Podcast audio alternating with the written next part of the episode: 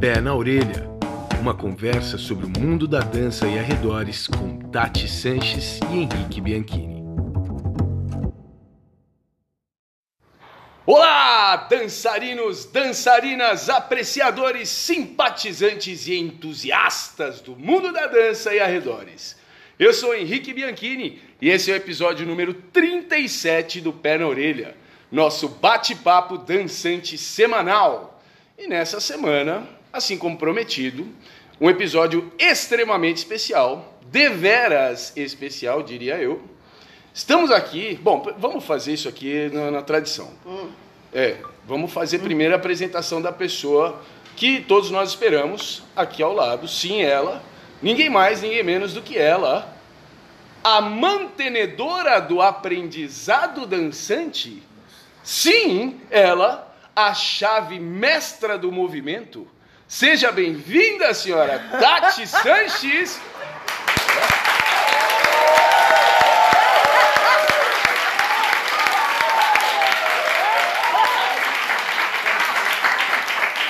Nossa, gente, eu quero assim toda segunda. Meu, eu dei uma, eu dei uma estourada aqui no áudio do aplauso dessa vez. Desculpa aí, pessoal. É, gente, é uma gravação nova aí que a gente arrumou. Sim. Então vamos lá, né?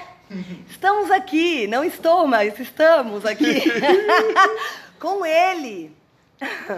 Eu sempre dou uma risadinha antes. Ele, o tripé que dá base aos nossos estudos. Ok. ok. O andaime, que nos eleva à mais alta curiosidade. O guindaste, que nos issa ao transcendente conhecimento. Puta que o pariu, incrível!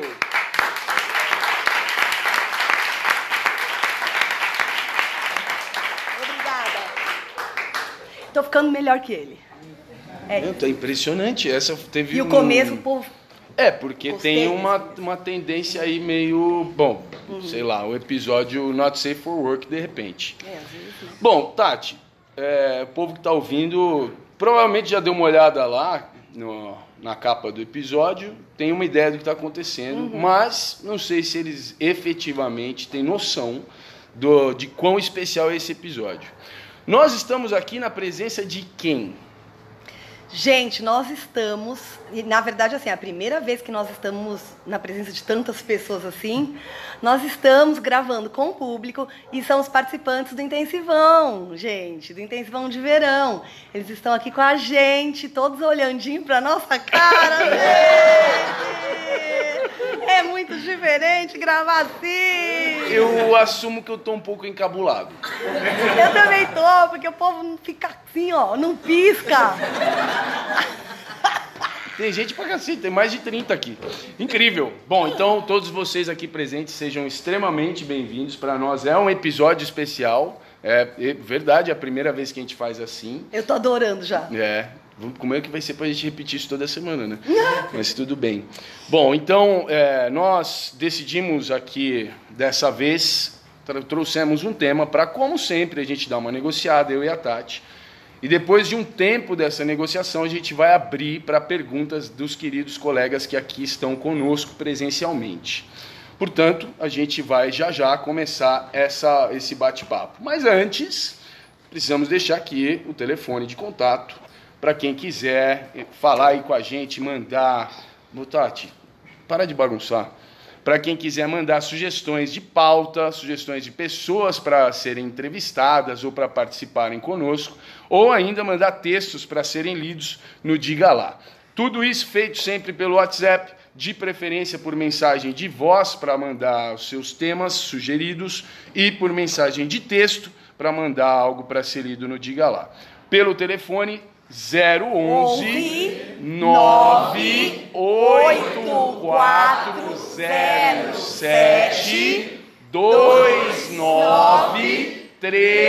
2938. Ai, gente, eu tive muitos companheiros hoje. Está regendo o jogral mais amplo de- da história do Pelo Orelha. gente. Bom, muito bem. Então, chega de introdução. Bora pro papo de hoje que vai ser longo.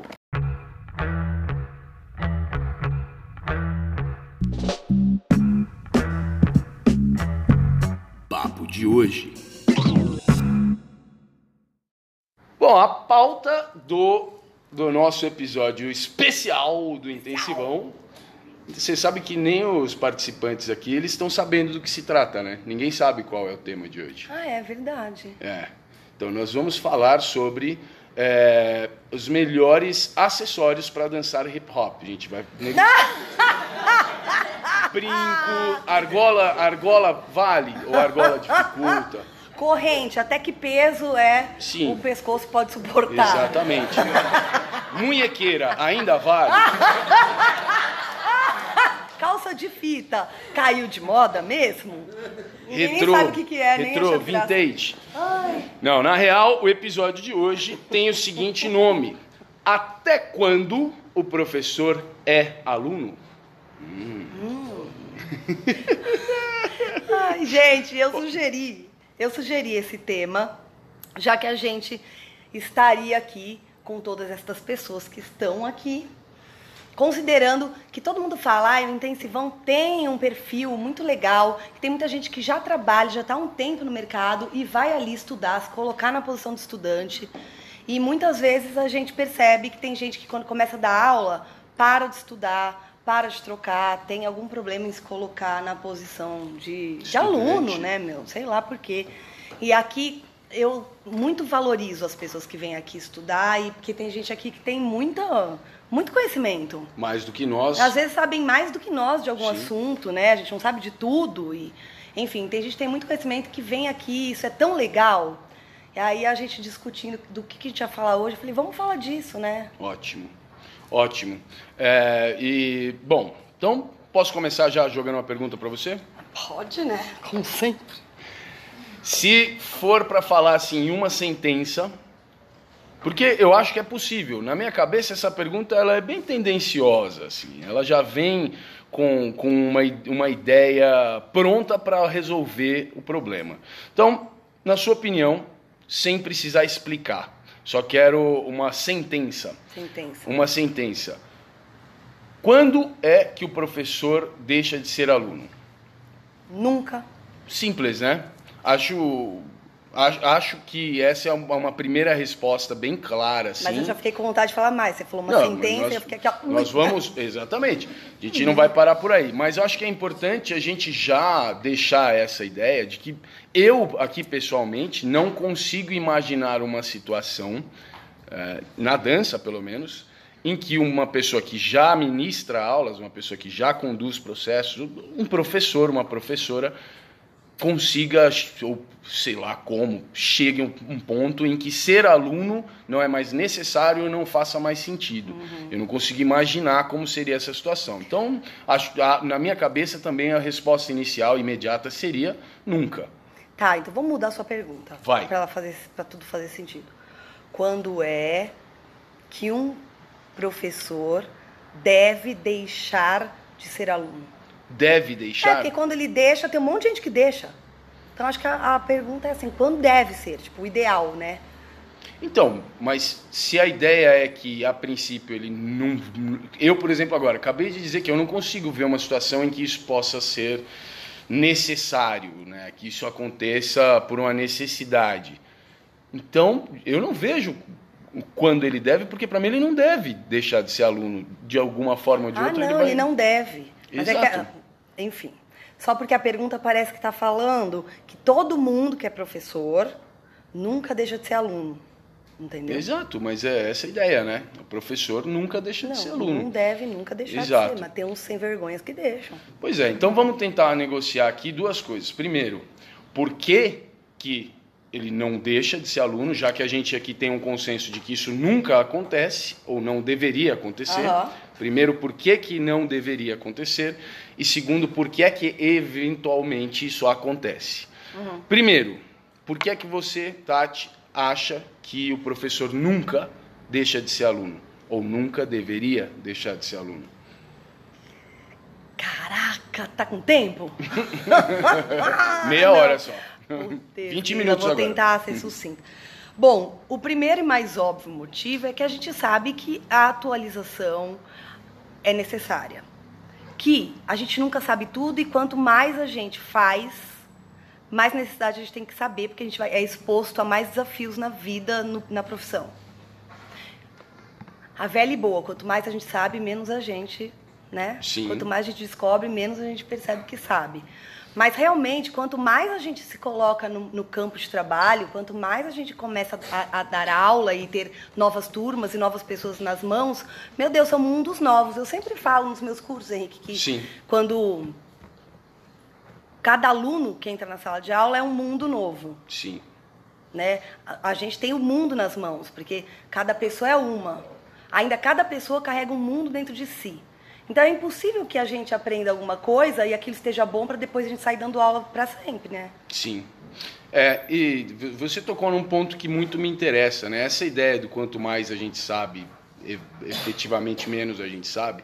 Para muita gente, isso soa como um clichê meio mal resolvido, romantizado de autoajuda. Uhum. Mas, na verdade, isso tem extremo fundamento. Isso é muito, de forma muito pragmática, é possível olhar para isso e compreender que isso efetivamente acontece.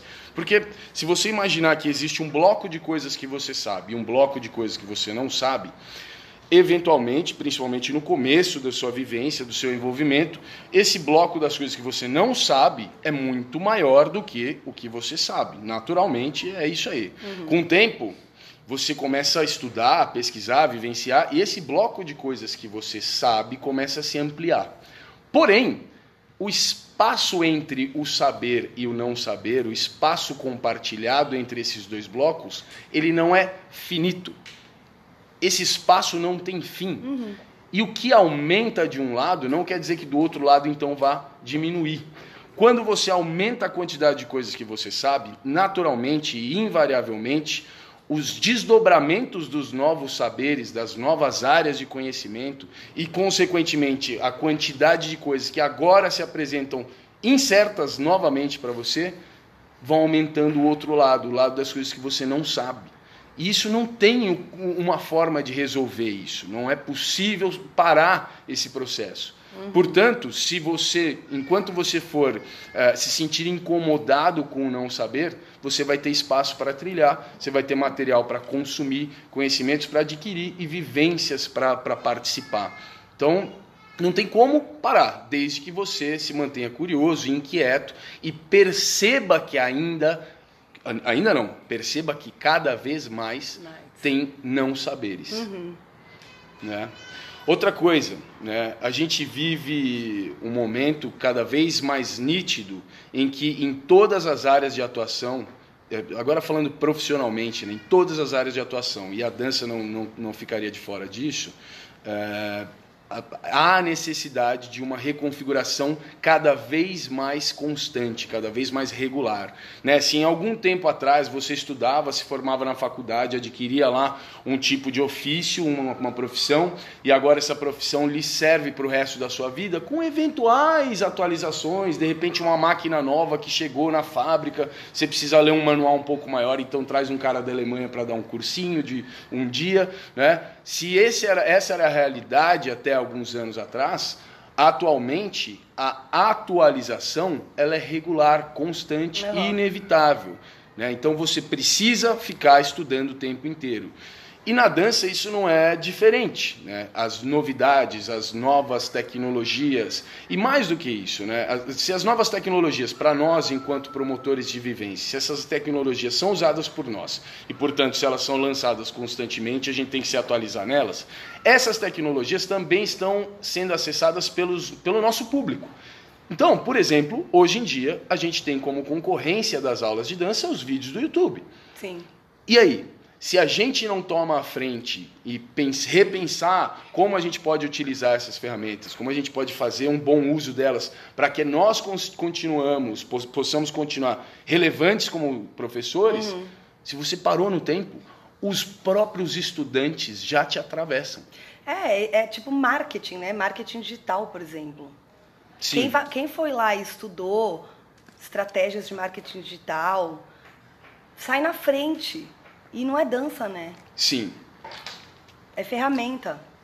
E outra coisa, é, tem uma coisa que é muito tendência assim do mundo também, que é de olhar as coisas como um todo, muito no geral, saindo da especificidade, né? Sim, os neogeneralistas. Pois é. E aí, pensando assim, não só em assuntos tão externos, mas, externos, mas a gente está começando a perceber que, por exemplo, dentro de uma sala de aula, a gente precisa de muito mais capacidades do que as técnicas, né? Sim.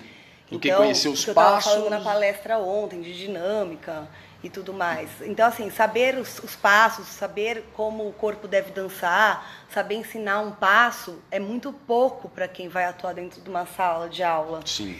E eu acho que a gente está num momento onde a gente é obrigado a olhar o todo. Até o mundo fala muito, tem falado muito de do ser humano como um todo, corpo, mente. Então, acho que por mais que ainda esteja muito, tenha muito pouca gente olhando além de, de ensinar passo e coreografia, a gente está caminhando para um momento onde vai ser muito necessário olhar mesmo. Eu tenho seres humanos dentro da sala de aula, eu preciso aprender a me comunicar. Sim. Mas me comunicar de que forma? Eu preciso aprender a falar, preciso melhorar minha voz, então aí é voz, preciso estudar voz. Sim. Né? Eu preciso estudar, ah, vou pegar no aluno, como que eu vou pegar? Será que eu posso encostar nesse aluno? Vou estudar alguma coisa que me ajude né, a ter uma ligação. Vou fazer uma terapia para aprender a ter um equilíbrio emocional, para lidar com os alunos e todos os problemas deles. Sei lá, tem tanta coisa que dá para a gente aprender, né? Sim. Para a gente se melhorar, além disso, da, da, da, própria técnica. Mas eu queria falar mais uma coisa que eu anotei aqui. Agora. Manda. Pensando no estudo prático, sabe? Sim. Tem prof... Eu vejo, gente, não sei, é, eu não posso falar muito de todas as danças e nem de todas as áreas da vida.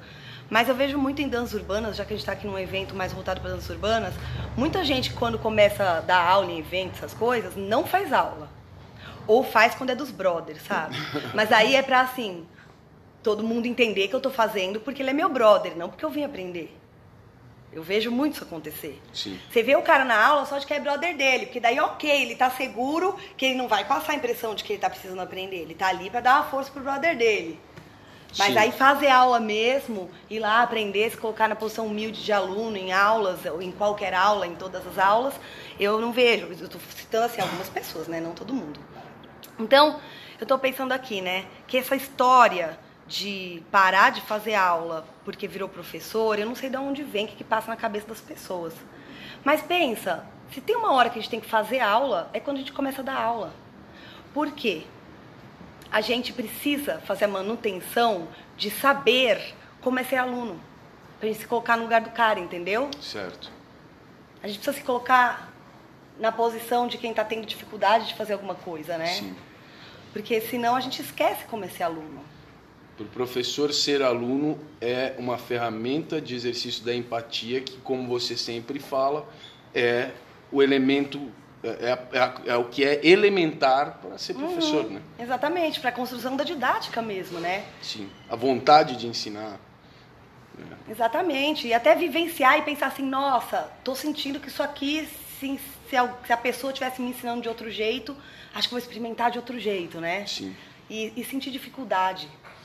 Porque tem professor que esquece o que é, o que é fácil. Perde o parâmetro. Porque para ele, tudo é fácil, porque o corpo dele já se acostumou. Aí ele vai dar aula para iniciante, ele faz um monte de cagada, entendeu? Sim. Porque ele já não sabe exatamente o que é um movimento fácil. Sim. Eu tenho um, eu tenho um parênteses nessa sua colocação, concordo plenamente, mas na minha experiência pessoal eu consigo encontrar uma exceção. É, eu, por exemplo, faço pouquíssimas aulas pouquíssimas. E tenho que admitir aqui que existe um motivo para isso. E é muito prepotente. Então não fala, vamos cortar essa parte. Não, é verdade, eu preciso, preciso, preciso tirar, tirar do peito. Ai, gente, é, olha lá. Depois de. Primeira coisa, isso eu já falei várias vezes, não é mais vergonha nenhuma. Eu não sou da dança. Né? Já falei várias vezes, eu não sou da dança. Sim. A dança foi uma ferramenta que entrou no meu caminho enquanto eu me interessava por outras coisas. Pela música primeiro, história depois, antropologia, antropologia e sociologia mais tarde, filosofia. Então todas essas coisas aqui são minhas áreas principais de interesse. A dança é uma ferramenta que entrou ali no meio e que me auxiliou infinitamente a fazer tudo isso se materializar e me deu motivação para continuar. Então, não sendo da dança, a minha motivação para fazer aula de dança é menor.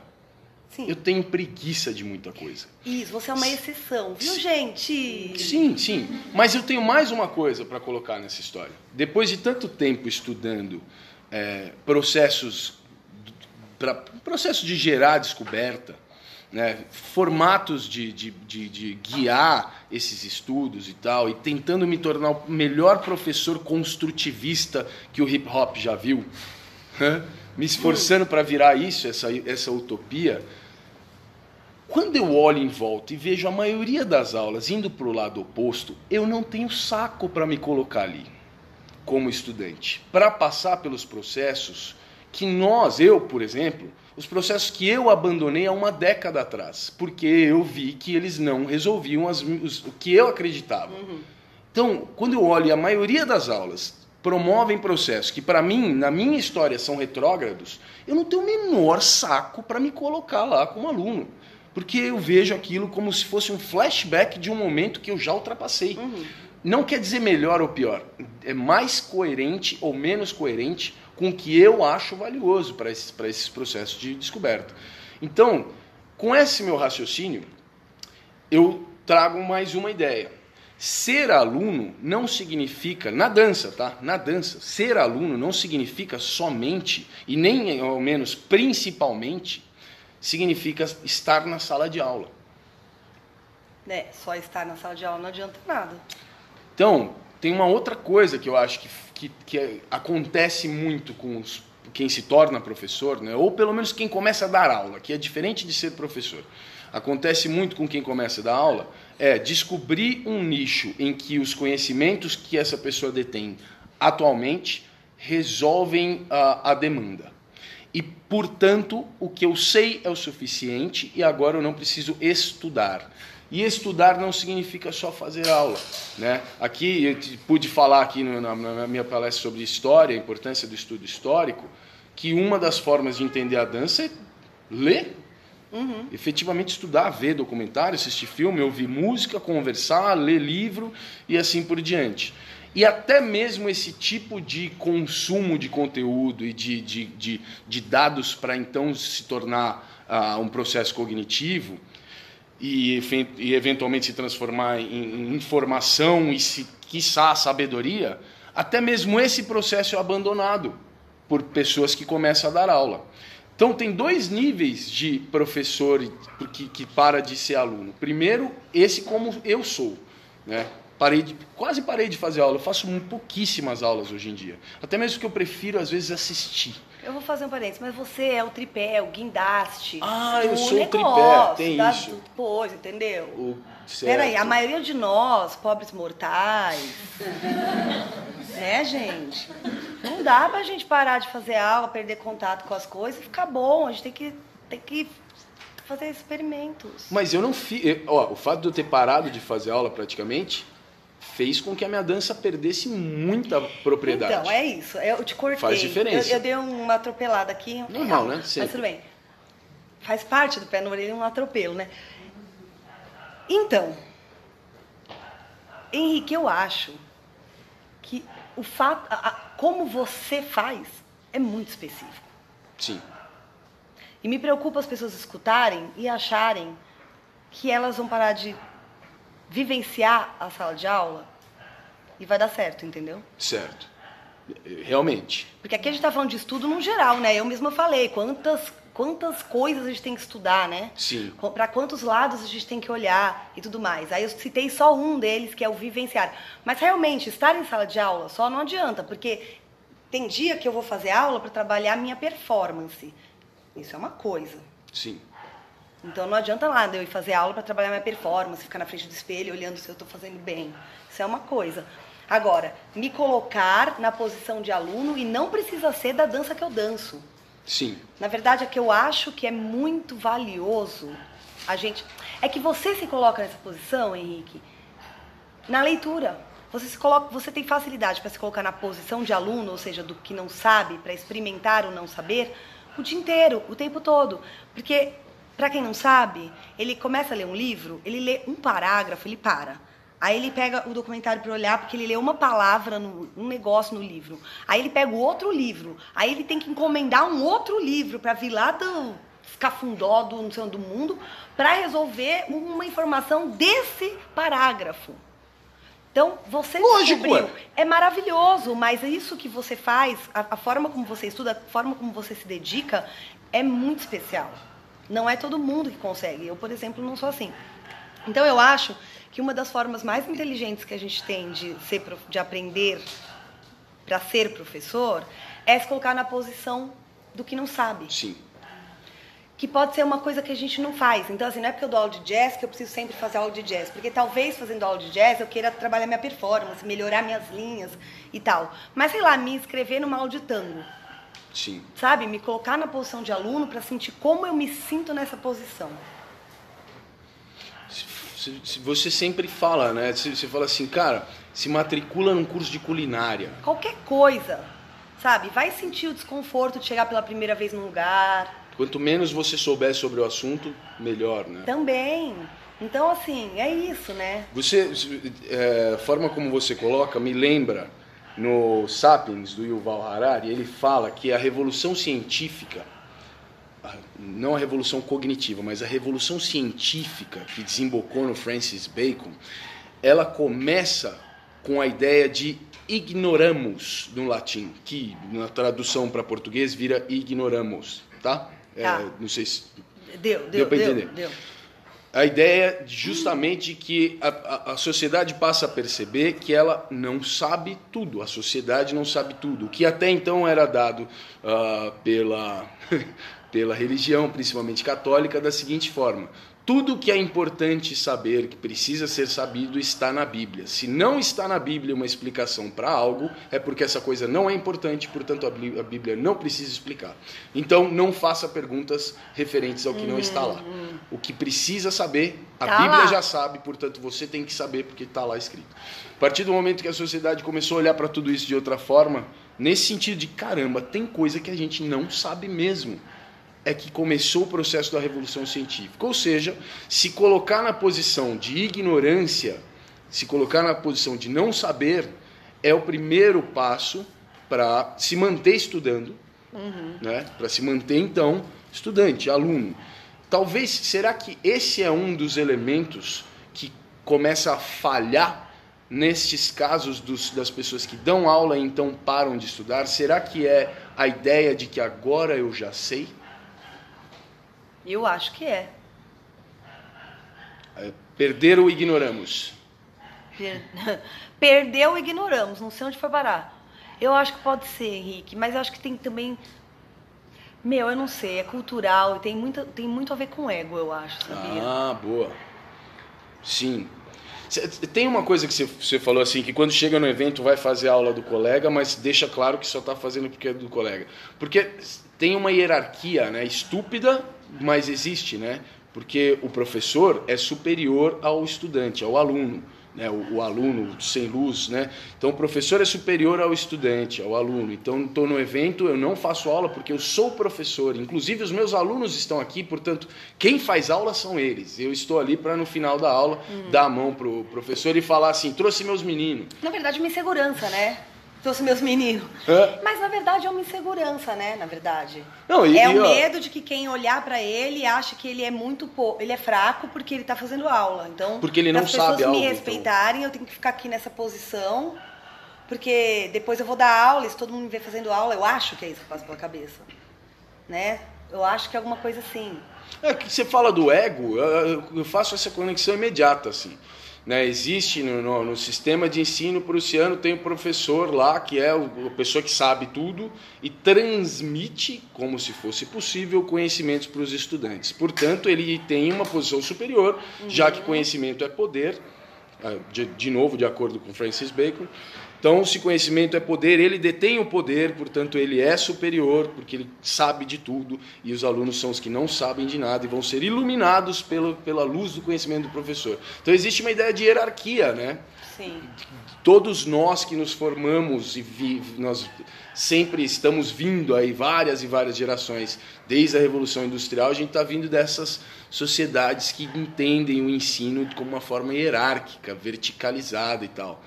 E é por isso, eu acho que isso faz muito sentido. O ego, o ego é alimentado quando você vai para um evento e não faz aula.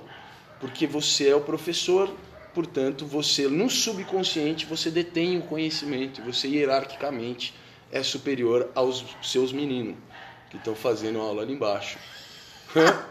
Não falo, meus, trouxe meus meninos. Trouxe meus meninos, é verdade. Trouxe minhas crianças aí, você vê uns brutamontes. É, eu tô aqui pensando que a gente está falando, não quero que as pessoas achem que, é, que eu estou, né, o que a gente está falando, que ninguém faz aula, sabe? Que nenhum professor Não, faz aula. não, não Porque é eu tô isso. aqui lembrando de vários cenários, assim, em Joinville, deu Pelo dar aula. contrário, eu acho que a maior É, parte das pessoas faz aula. É, e assim, o, o professor ir lá e tá do lado dos alunos fazendo aula e tal. Sim, sim. Mas eu também consigo lembrar do professor que fica parado enquanto os alunos estão fazendo aula, sabe?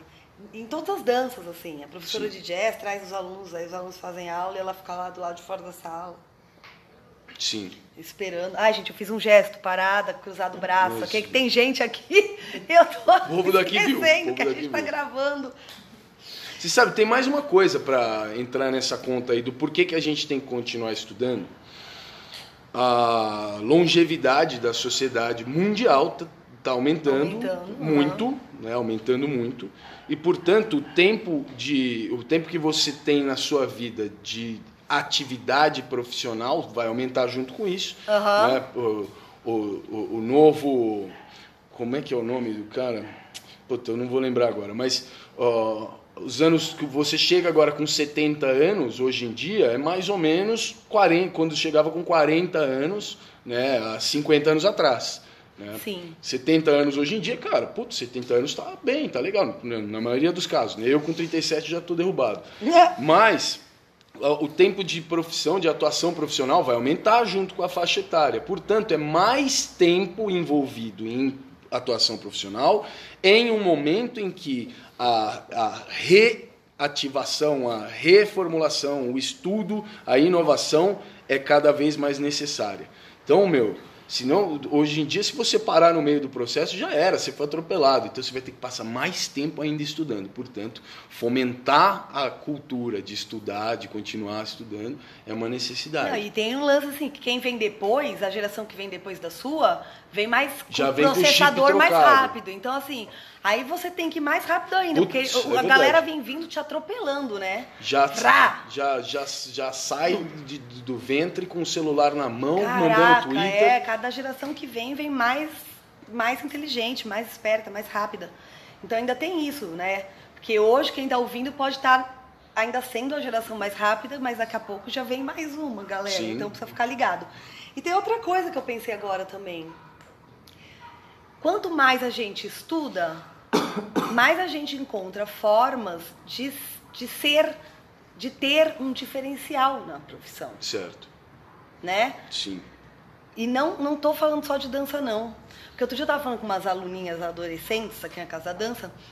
E é, eu perguntei, o que vocês vão fazer de faculdade? Aí uma falou, ah, eu queria tanto dança, mas a minha mãe falou, filha, você vai trabalhar com o quê, filha?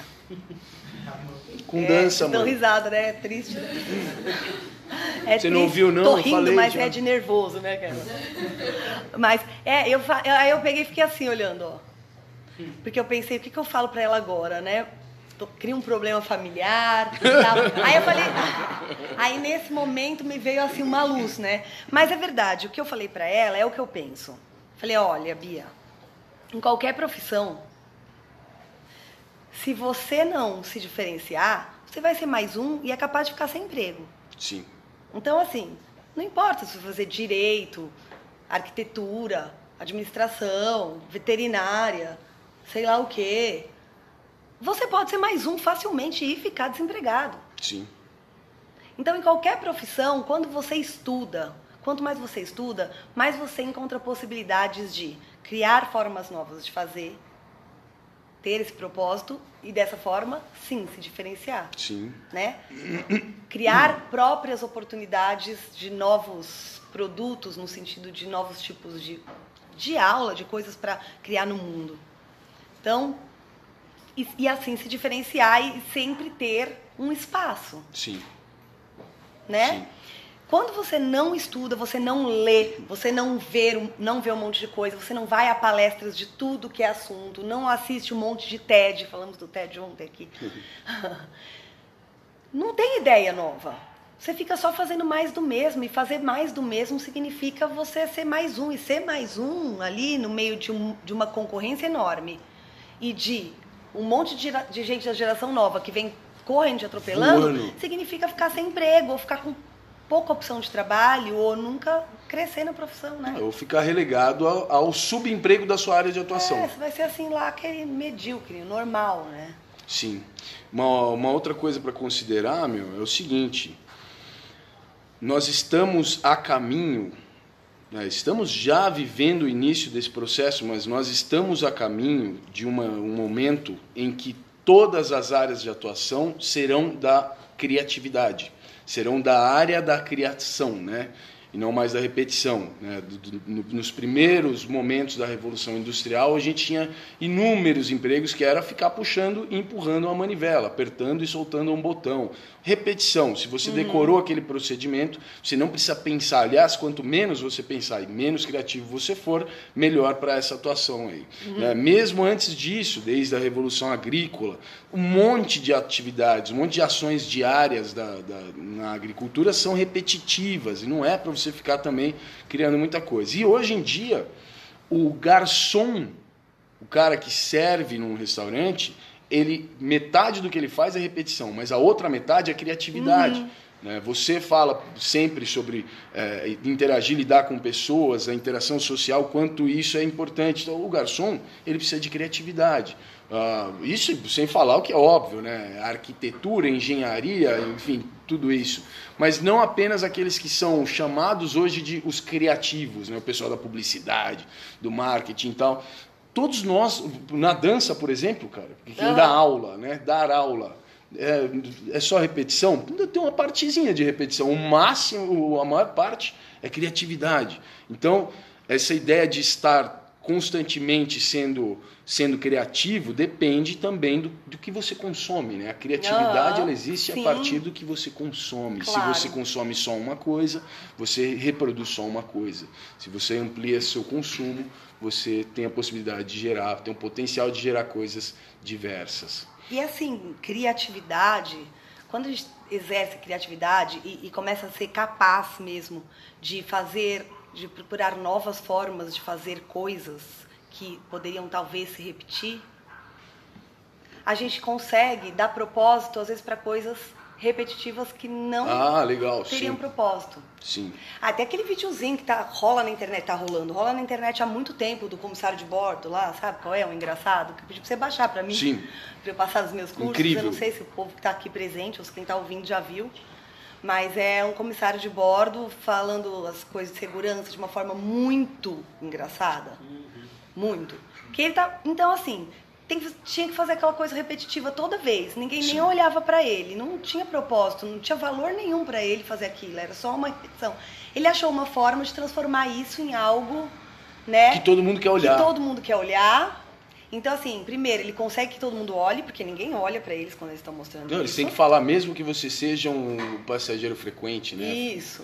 Então, assim, ninguém olha. Aí as pessoas começam a olhar e, além disso, ele achou um propósito, né? Ele dá as informações, divertindo as pessoas. Ele encontrou uma forma de fazer as pessoas olharem e entenderem aquilo quando nenhum outro colega dele consegue. Então, é isso. A criatividade ajuda a gente a dar propósito até para tarefas repetitivas. Sim. Muito bom. Você é, tem mais? Tem que acabar. Se eu tenho mais? Não, eu ia só fazer um comentário que eu fico anotando umas coisas aqui enquanto você fala. Hum. Que eu dei curso de gestão para a escola de dança, né, recentemente. E aí nas minhas leituras todas, que eu fico, principalmente antes, que eu fico assim, nossa senhora, lendo tudo que, que eu posso, assim. É, eu cheguei a uma conclusão muito grande de que a palavra criatividade aparece em todas as falas, textos de todo mundo que fala sobre o que é empreendedorismo. Ah, o que é empreender.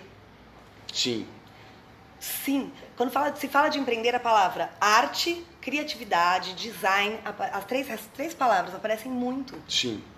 Então eu falo assim, meu, é outra coisa, né? Nós somos da dança, a gente tem tudo para ser empreendedor. Sim. Ser empreendedor é ser o quê? É ser criativo, se arriscar, criar coisas novas olhar para fora, né? Sair da caixa, isso é ser empreendedor. Sair da caixa e se arriscar nessa saída da caixa, é isso. Cara, e a gente tem tudo, porque a gente é artista, a gente é criativo, né? E design tem a ver com o desenho de algo que é o que a gente faz o tempo todo, que é desenhar movimento, desenhar coreografia, enfim. A gente tem tudo para ser empreendedor. A gente não pode ser os últimos da fila das profissões que empreende. Sim, tem que ser. Mas para isso a gente tem que fazer o quê? Estudar. Porra, estudar. Continuar estudando. Muito bom. Bom, vamos passar a palavra? Vamos, né? Que já passou do limite. Nós temos meia hora agora, então, de microfone aberto para nossos queridos colegas que estão aqui conosco, quietinhos, né? Incrível. A gente falou para eles não soltarem nenhum pum. É impressionante. Então, a partir de agora, quem tiver alguma coisa para contribuir, alguma pergunta, é, levanta a mão e a gente vai pedir que vocês falem daí. É, eles estão um pouquinho longe aqui do nosso microfone direcional. É, então, do equipamento, do sim, todo o equipamento. Se vocês puderem falar alto assim para chegar aqui, a gente agradece. É, um de cada vez, tá? Por favor. Será Ninguém? que é muito trabalhoso a pessoa andar até aqui e falar aqui, ó? Vai. Ah, Rodrigo é Sereno, nosso querido colega do Rio, manda. Então, tem uma pergunta meio. Que é meio ovo e a galinha. Né? É, vocês acham que o pessoal que começa a dar aula, eles param de dar aula é, porque não tem aulas de, que seriam do nível que eles precisariam, entre aspas, ou essas aulas não existem porque as pessoas não, não fomentam continuar fazendo aula depois que chegam no nível de professor. Bom, não sei se deu para ouvir aí, mas o Rodrigo perguntou se essas pessoas que deixam de fazer aula quando se tornam professores deixam de fazer aula porque elas não encontram aulas que elas consideram é, que vão atender esse estágio de evolução que eles estão, ou é o contrário, não tem aulas desse tipo porque é, as pessoas não fazem, é, pouco, tem pouco tem pouco quórum. Eu, eu acho, Rodrigo, tem aula para todos os níveis. Eu acho que tem aula para todos os níveis, até mesmo porque, né, não sei, aqui tem gente que está fazendo também a parte do iniciante, do, uhum. do intensivão. Nas aulas iniciantes, você consegue encontrar muita coisa que, puxa, não, não chegou até você ainda, mesmo que você seja um dançarino, um professor, já, um dançarino avançado ou um professor que já trabalha há bastante tempo.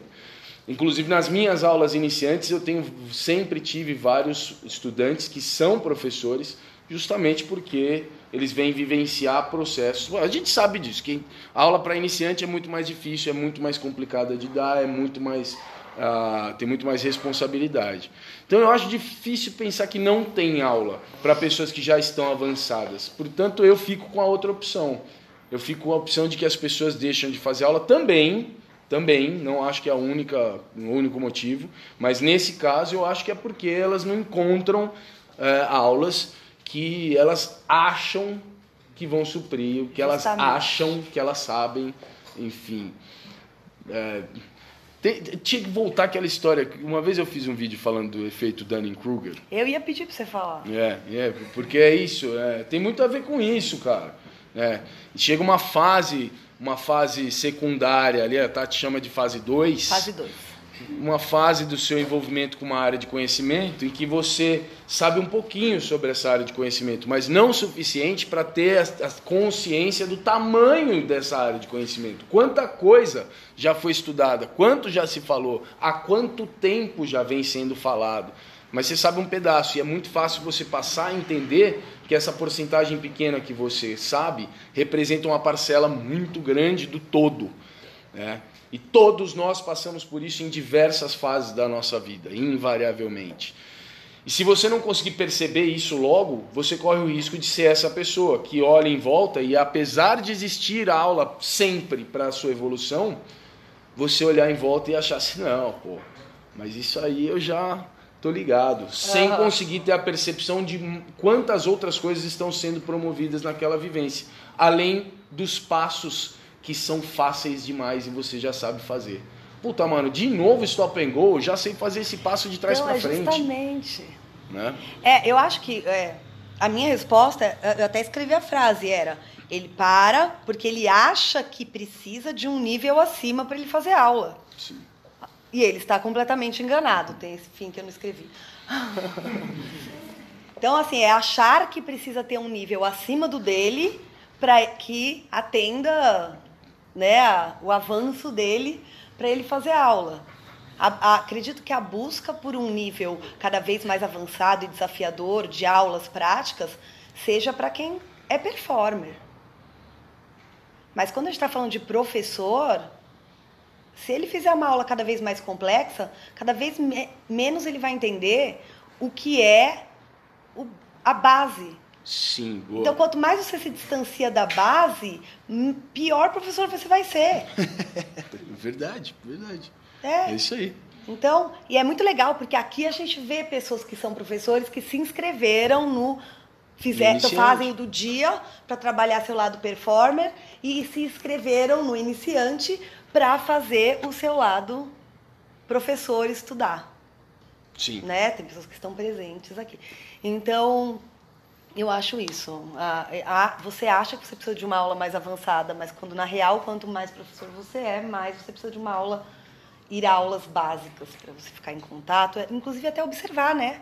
Sim. Quando eu estou fazendo uma aula iniciante, além de eu me colocar no lugar do iniciante, da base, eu estou vendo um outro profissional trabalhar processos pedagógicos que talvez eu não conheça.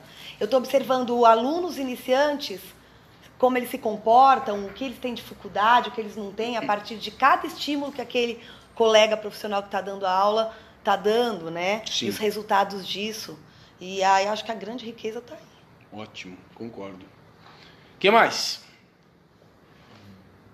Acabou, vamos embora. Valeu. Vai, então, aqui primeiro, depois ali. Vai, manda, Jack. É, não é meio que uma pergunta, né? É um pensamento mesmo. Eu acredito que é, muitos profissionais eles não estão dispostos também a investir. Né? Então, dentro do, do meio da, da dança, da, da arte, mas principalmente da dança, assim, que eu vejo é que o, o, o dinheiro não gira Verdade. no meio artístico, no meio dos dançarinos. Então, Uhum. é muito complicado você ver né, isso acontecer com, com muita, muita rotina mesmo. É, de é, um dançarino ou um professor ele investir no, no trabalho do, do amigo, Sim. né, que também trabalha com isso. Então, eu acho que é, o pensamento de não ser tão importante investir nisso, né, no, no seu conhecimento, para que você Ah. passe para os seus alunos, para os seus amigos também. Acho que é isso. Sim. Bom, a gente já falou muito sobre isso aqui. Né? Essa Recentemente ideia. a gente fala. É, inclusive no último episódio, o 36, a gente fala também sobre isso, né? Então não, não vou estender, mas só para lembrar essa ideia que a Tati sempre defende de que se nós que queremos trabalhar com dança e queremos viver da dança, se nós não investimos dinheiro em quem já trabalha e vive da dança, quando chegar a nossa vez de viver da dança, o mercado não vai existir, portanto você vai ficar na mão. Então, é, tem uma falta de lógica no nosso processo, né? Concordo, Jack. Eu acho que é, isso faz muito sentido. Gente, essa voz foi da Jack, a nossa convidada virtual do episódio. Episódio, peraí, peraí. É, 35, ela diz. não, não foi. Você errou, Jack. 34. Foi. Caramba, qual que é? Aqui, episódio 34, exatamente. Existe machismo nas danças urbanas? E a gente respondeu que não, que isso é, uma- é um mito. A gente já. Isso aí já foi resolvido faz tempo. Tá? A Jack Então é só ir Skype lá. lá da Paraíba pra falar que Isso, não. é. Imagina. Então é só ir lá no episódio 34 para você confirmar essa nossa resposta. Bom, por favor, querida, pode se apresentar e fazer sua pergunta. Gente, eu sou Elis, eu sou professora de jazz, de balé, de educação física e me formo em pedagogia esse ano. Bem-vinda. Eu queria contar uma experiência para vocês de um processo seletivo que eu fiz agora no final do ano. E, gente, é, gente, como é, faz toda a diferença.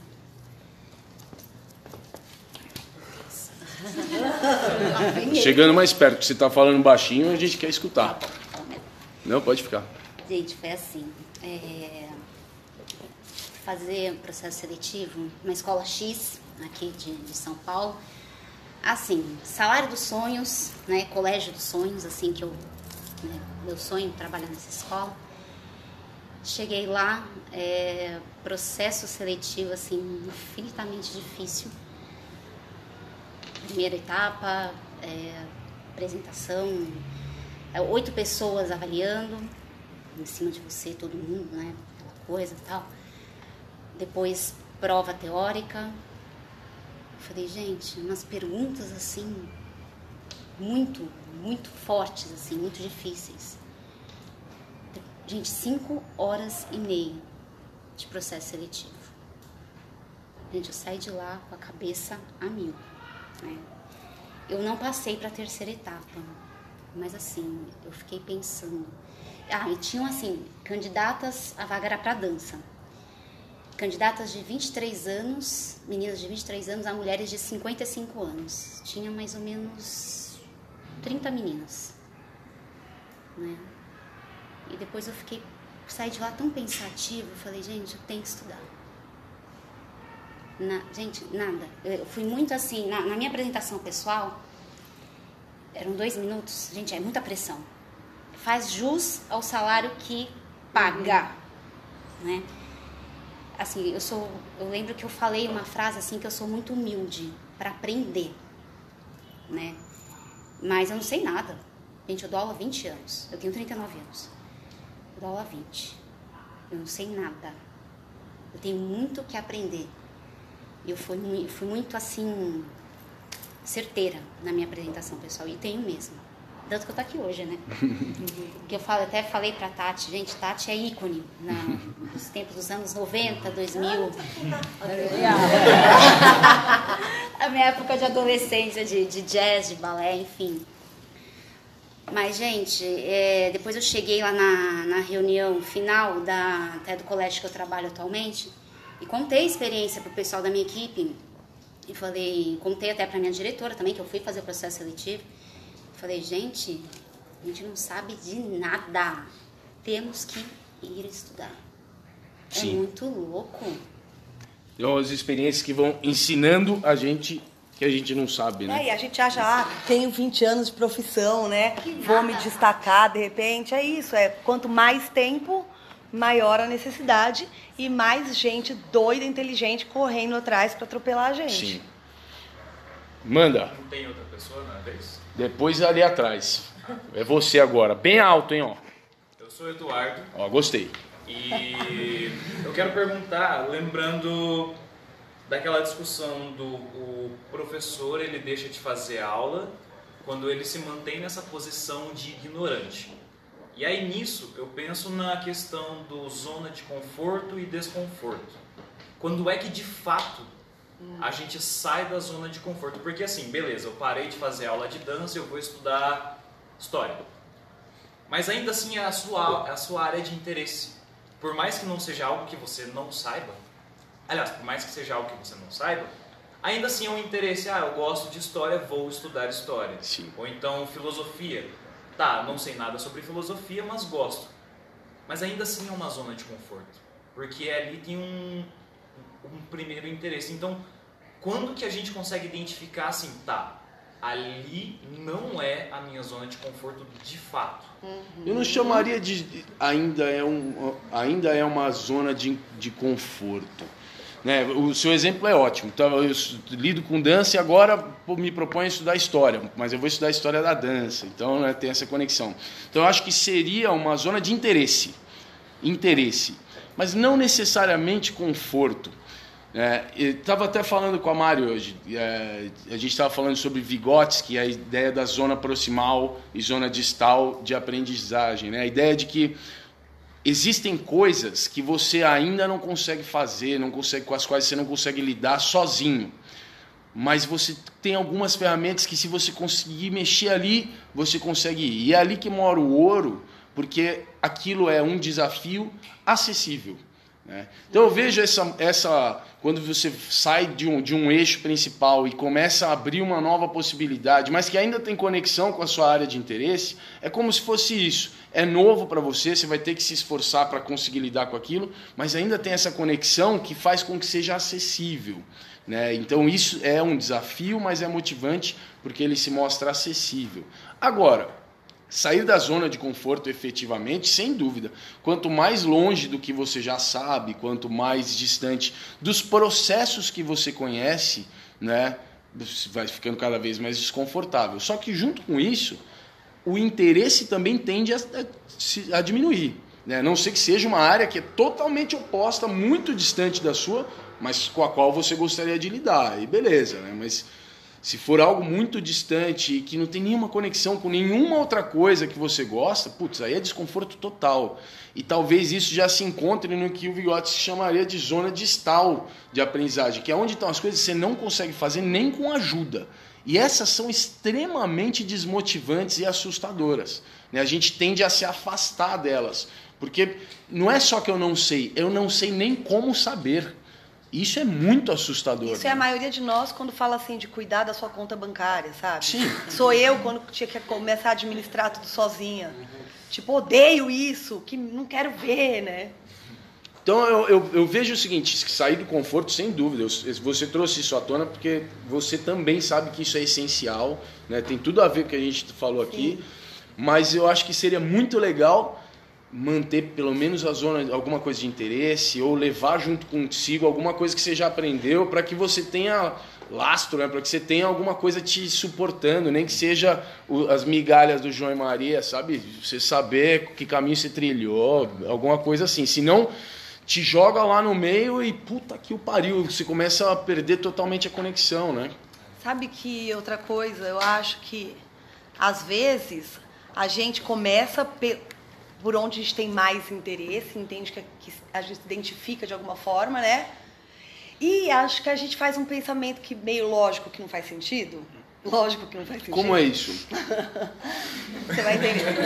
Vou! Você vai entender agora. Ah, eu também preciso estudar aquilo e aquilo, mas como eu estou focado nisso, eu vou, só vou estudar aquilo quando eu acabar de estudar isso. Só que a gente acabou de falar que o conhecimento é infinito, e a gente fica assim, não, eu vou focar, então eu vou ficar estudando isso aqui agora. E quando eu acabar, eu vou pro próximo. Só que eu não acabo, né? Ou quando eu estiver satisfeito, eu vou pro próximo assunto. E aí eu não vou. E aí eu fico sempre ali no mesmo. E aí isso fica, de certa maneira, confortável do que você tá Mais ou menos do que você está falando, sabe? Sim. Que horas que eu paro de me, me focar num assunto Sim. e passo pro outro. e fico. Como eu organizo todos esses conhecimentos e como eu continuo estudando tudo isso. E eu acho que, é um, acho que esse planejamento de, tudo é importante, sabia? Estou pensando nisso agora. Porque dá um desesperinho, né? Você pega, a gente fala, sei lá, a gente fala, vai, sei lá, a gente está conversando, fala uma coisa de Laban. Aí você você, a pessoa nunca estudou Laban, vamos dizer, vai. Aí você, a pessoa entra em contato com Laban, fica louco, né? Os alunos ficam, eu quero os livros, cadê os livros? E pega os livros e ficam lá. Aí imagina, aí o cara entra em contato com outra coisa, ele pensa assim, não, mas é o Laban agora, agora é o Laban, e fica lá com o Laban. Que horas que eu largo o Laban, né? E passo para Marta Graham, que horas que é? Entendeu? E aí, mas é, eu preciso estudar comunicação, a Tati falou, que horas que eu largo, como é que eu continuo meu Laban, porque eu sei que eu não, que eu não acabei. Mas também a Martinha, chama Marta de Graham de Martinha, gente, meus alunos, né, gente? Aí a Martinha. E aí a Tati falou para estudar comunicação, eu preciso fazer curso e ler livro. E eu, o TED também preciso ver. Eu tenho esse desespero, gente. O Henrique dá conta. O Henrique dá conta. Eu não dou. Eu vou ficando desesperada. Então eu acho que a gente precisa tipo de uma tabela de Excel. É uma boa. A gente precisa de um Trello, de um quadro do Trello só para escrever tudo que a gente quer aprender. Precisa e quer. Aí a gente tem que ir lá e a gente precisa organizar o nosso tempo para que a gente. Não é? Porque se eu for pegar o tempo que eu tenho para estudar e estudar só um assunto, eu vou ficar só esse assunto pro resto da vida. Tá, Sim. mas eu não posso ser superficial, então eu preciso me aprofundar. Mas e o resto? Não dá um desespero? Tem uma, tem uma ideia. Ouvintes dá um desespero. Que eu não, eu não sei se é Matthew Whitaker, eu não lembro. Tem um cara que tem um, um método de aprendizagem dos 20, 20 primeiras horas, 22 primeiras sei lá, alguma coisa. E ele, pá, tem um monte de coisa ali que não é muito, é meio balela. Mas tem um, um- pelo menos uma coisa ali que eu acho incrível, que ele fala você não tem que saber tudo sobre um assunto para que, que aquilo se resolva para você, né? Ele, ele cita o princípio de Pareto, a ideia do 20, 80, ou 70, 30 e tal. Que o- as, a- os 80% mais importantes, o, o conteúdo mais importante sobre algo, 80% do que é mais relevante de um assunto, se concentra em 20% do conhecimento, enfim. E aí ele fala, quanto que você tem que saber então? E ele usa a seguinte ideia: você tem que saber o suficiente para se auto, conseguir se autocorrigir. Isso é muito legal de pensar. Para qualquer área de interesse, qualquer área de pensamento, qualquer área de conhecimento, você partir desse princípio de que eu preciso saber pelo menos o suficiente para que eu consiga ultrapassar a segunda fase do Dunning-Kruger, perceber o tamanho da área de conhecimento e conseguir olhar para mim e me colocar nos parâmetros disso tudo. Né? Nos parâmetros da- de toda a área de conhecimento, quanto é que eu sei. A hora que você atinge isso, você percebe então o quanto você não sabe, portanto, o ignoramos de novo entra, quando você consegue entender o quanto você ignora de um assunto, a partir daí você já tem o suficiente para tratar esse assunto como algo que já faz diferença no seu conhecimento. Ele não é só um risco, né? Agora ele já já pode ser usado. E entender conhecimento como, como algo quadridimensional, né? É algo que você pode pensar em, em uma linha vertical, por exemplo, né? Eu vou e eu vou e eu sei cada vez mais sobre uma coisa. Pode pensar ele também expandindo horizontalmente. Eu sei bastante sobre várias coisas. E você pode pensar isso tridimensionalmente, com profundidade, por exemplo, as várias coisas com as quais você pode lidar para saber verticalmente cada vez mais coisas sobre ela, elas e horizontalmente É. cada vez mais coisas e também horizontalmente e tal, e ainda quadridimensional, porque o tempo também, porque o conhecimento é cumulativo, o conhecimento ele vai se agregando, uma área de conhecimento começa a transitar pela outra, elas começam a se desmembrar e se reorganizar lá na frente, adiante. Então o conhecimento é quadridimensional, portanto aí que vem a grande dificuldade de se organizar para estudar tudo, porque tem que ser assim. É. Não, e eu, isso eu le- lembrei assim de uma sensação de prazer quando você está estudando um outro assunto, assim, teoricamente outro assunto, e você vê que as coisas se ligam. Sim. Que é tudo. Nossa, gente, é uma sensação de prazer, né? Sim, muito. Então, meu, e aí alguém conversa com você sobre um outro assunto que você nunca estudou e aquilo se liga também. Aí você lê outra coisa e você estuda outra coisa. E uma conversa, tudo se liga. Sim. Então não preciso estudar só uma coisa até o fim, né? Não. Ufa! Tá. Muito bom. Continuando então o papo aqui. Por favor, apresente-se e manda. Boa noite, meu nome é Samuel. Samuel. Um comentário. É, eu mas assim, cidades pequenas. Eu já viajei para lugar e eu percebi muito isso. Que a concorrência de dança em cidade pequena, não somente em cidade pequena, como cidade grande também é muito alta. Ah. Então, exemplo, eu sou professor de dan- danças urbanas, a Tati é professora de danças urbanas. Então, não vou fazer aula da Tati porque ela é minha concorrente no mercado de trabalho. Só que eu não gosto do trabalho dela, aí eu falo mal, mas nem conheço o trabalho dela. Mas ela tem muitos alunos que tá lá. Então, professores não passam para pensar. Por que tem alunos que estão lá e gostam do trabalho dela? Então, quando vai fazer um workshop, no lugar de apoiar, saber a técnica, a técnica que ela dá, saber a maneira que ela trabalha, talvez não é seja dança, talvez seja a disciplina que ela tem, tá entendendo? Sim. Então, não para para pensar para ir lá. Então, eu acho que o ego sobe muito e a prudência baixa. Não se coloca no lugar da outra pessoa para saber o que ela está fazendo para se movimentar sendo na cidade.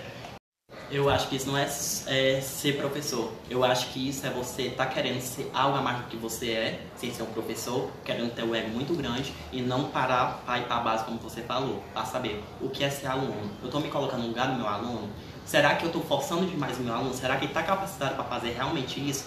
Eu não vou fazer aula porque eu realmente preciso. Ainda tem mais. Tem professor que às vezes em coreografia, quando está coreografando algo, o aluno dá uma opinião, ele não aceita e fica com raiva, porque acha que o aluno está querendo ser melhor do que ele, mas não é. Porque jovem hoje em dia é muito atenado, então quer fazer aula de todos que é jeito, quer viajar para tudo que é canto e fica na base, na zona de conforto. Aí quando o jovem supera o professor, ele fica achando ruim, mas não é isso. O professor tem que colocar na cabeça que os alunos vão ultrapassar ele sim, e colocar e apoiar e dizer: não, eu já vivi muito, eu já fiz muito, agora eu quero que meus alunos cresçam e continuem meu legado. Eu quero que eles levem meu nome para onde eu fui, eu fui professor desse aluno.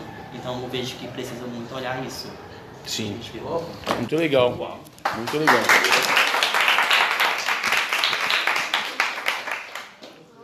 É, sim. Eu acho que até mais do que a ideia de vai ser superado pelo, pelo aluno, né? E que isso é, é, é a trajetória esperada, é, é, é para aí que tende, né? Se você foi um bom professor, isso significa que você conseguiu fazer com que os seus estudantes começassem de onde você parou, né?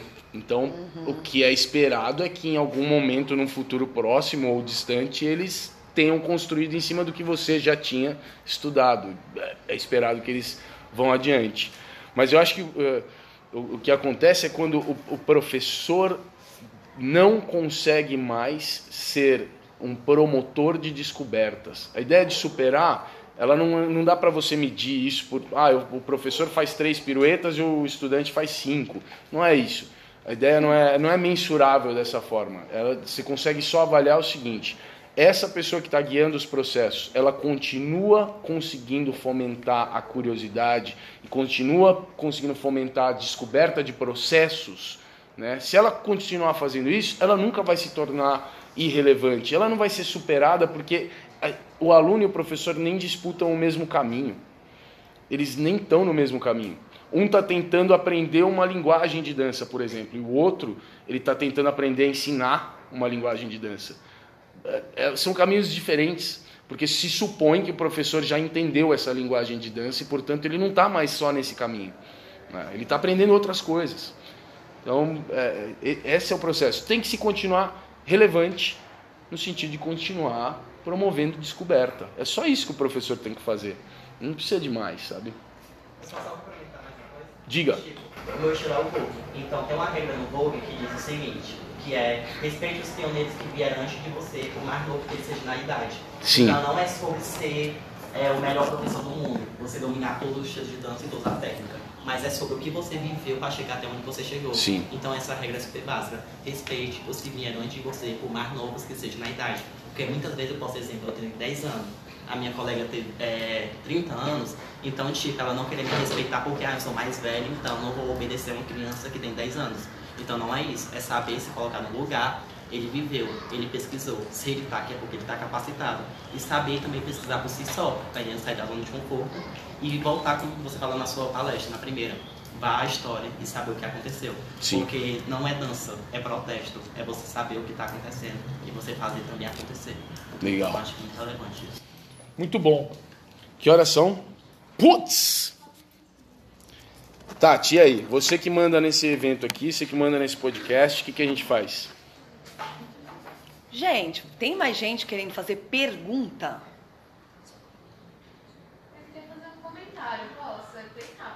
Bem rápido? Vocês me ferram, que vocês ficam falando de, de longe. Eu quero matar vocês, mano. Ai, Faz seu comentário, Fia. É, eu tava pensando nisso desde, desde que começou, de fato, essa palestra, né? Eu sou, eu sou do clássico, do contemporâneo, e eu vim aqui aprender. E vou fazer, vou fazer o iniciante de danças urbanas. E eu vejo que muitos profissionais, eles perdem a vontade... É... Ai, desculpa, fiquei nervosa. Tem uma, tem uma teoria de Piaget que ele fala sobre o desequilíbrio e o equilíbrio. Então, o professor, ele precisa...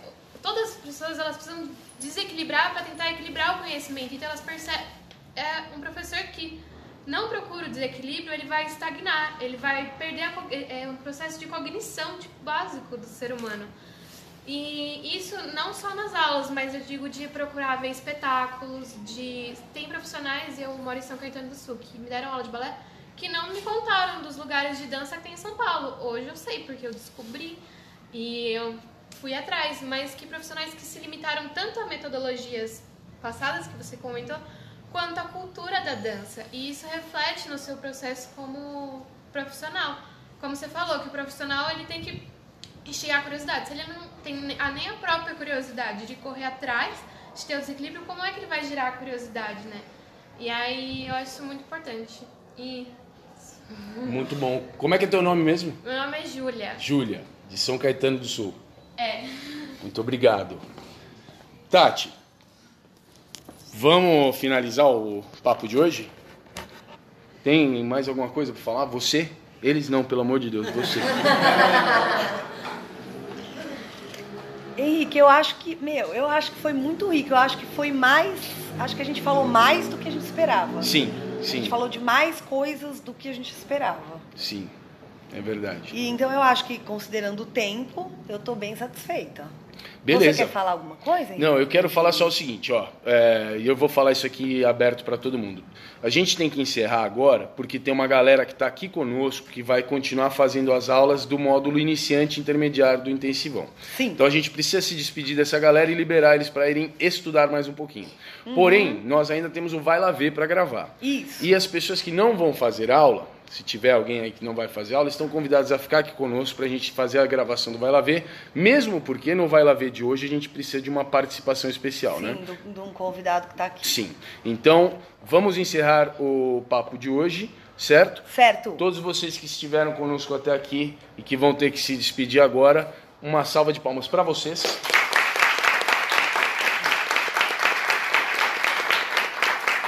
Muito obrigado, muito obrigado.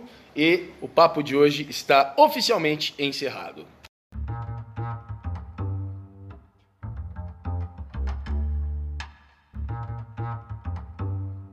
Vai lá ver. Então chegamos agora no Vai Lá Ver. Vai Lá Ver conciso, sucinto. Hoje eu trouxe um Vai Lá Ver só. Nossa, não acredito. É verdade, é verdade. Tô decepcionada, Henrique. É, eu tô, tô decaindo. Tô me esforçando menos ultimamente. Ai, gente, vou contratar outro. Sim. Bom, eu tenho um documentário para indicar. Eu assisti faz algum tempo e me lembrei dele recentemente no Netflix, portanto, extremamente acessível. Documentário Quanto Tempo o Tempo Tem. Veja só, nome interessantíssimo.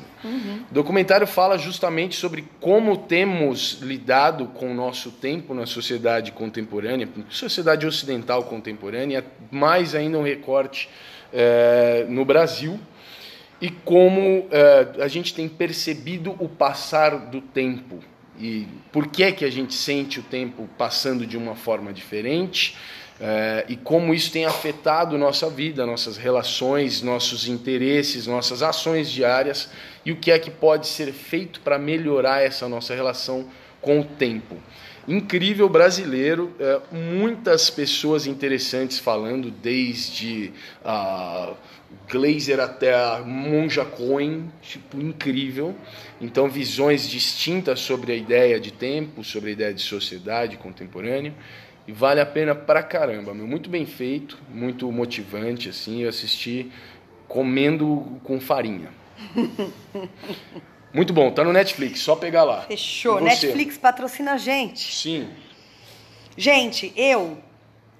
O meu Vai Lá Ver é para quem é de São Paulo ou está aqui em São Paulo e provavelmente com oportunidades no Rio de Janeiro, quem sabe no Brasil e no mundo, gente. Caralho, aí sim. A gente torce porque é os amigos, é os amigos. gente, meu querido amigo e irmão Will Freitas e a Mônica Buriti estão com um espetáculo que chama Limítrofe.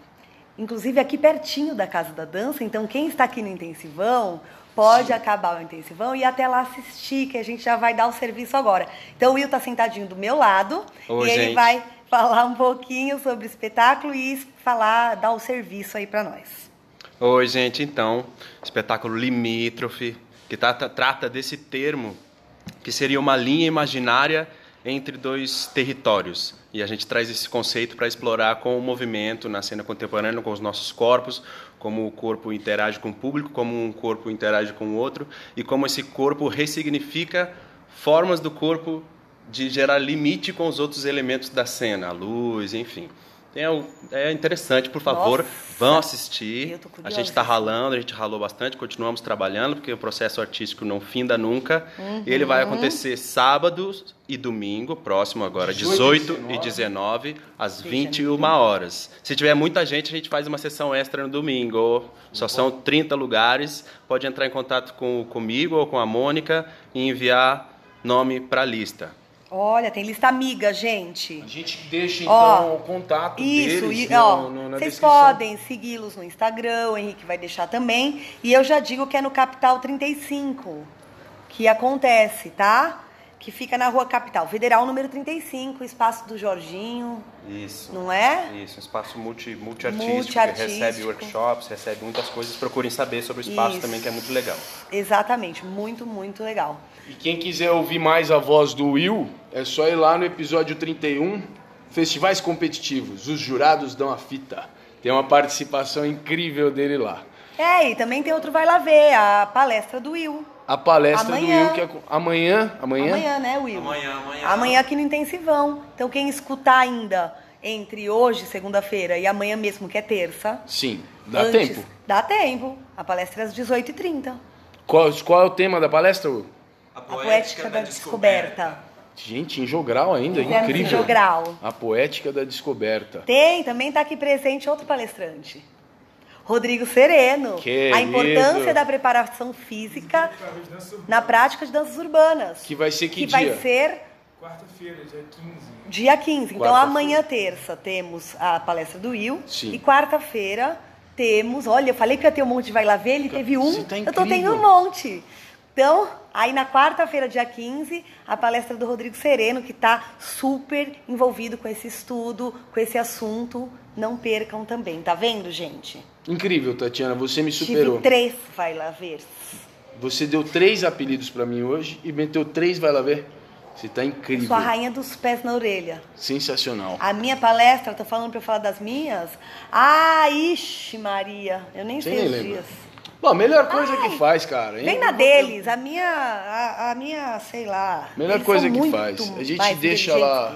A gente deixa lá o contato da Casa da Dança, não é uma boa, Tati? Claro, gente, tá tendo um monte de coisa legal no intensivão, né? Sim. Quem escutar, ficar muito animado, que tá tamo tudo junto aqui, você não tá aqui, vem aqui. Sim, a gente deixa Certo? lá o contato então. É, vai lá no site da Casa da Dança, essas coisas tudo. Fechou. Posso encerrar? Acabou? Tatiana? Infelizmente, acabou. É isso aí então? É. Então, beleza. Então, eu vou encerrar esse episódio especial. Tivemos aqui a presença ilustrérrima dos participantes do Intensivão de Verão da Casa da Dança, que estão aqui conosco até agora. A maior parte deles, alguns já foram fazer aula de dancehall e de, de que mais que tem? Afro House. De Afro House lá embaixo. Então, estamos encerrando. Deixo mais uma vez. Putz, o Will nos lembrou da hashtag. Muito obrigado. Wesley também nos lembrou da hashtag.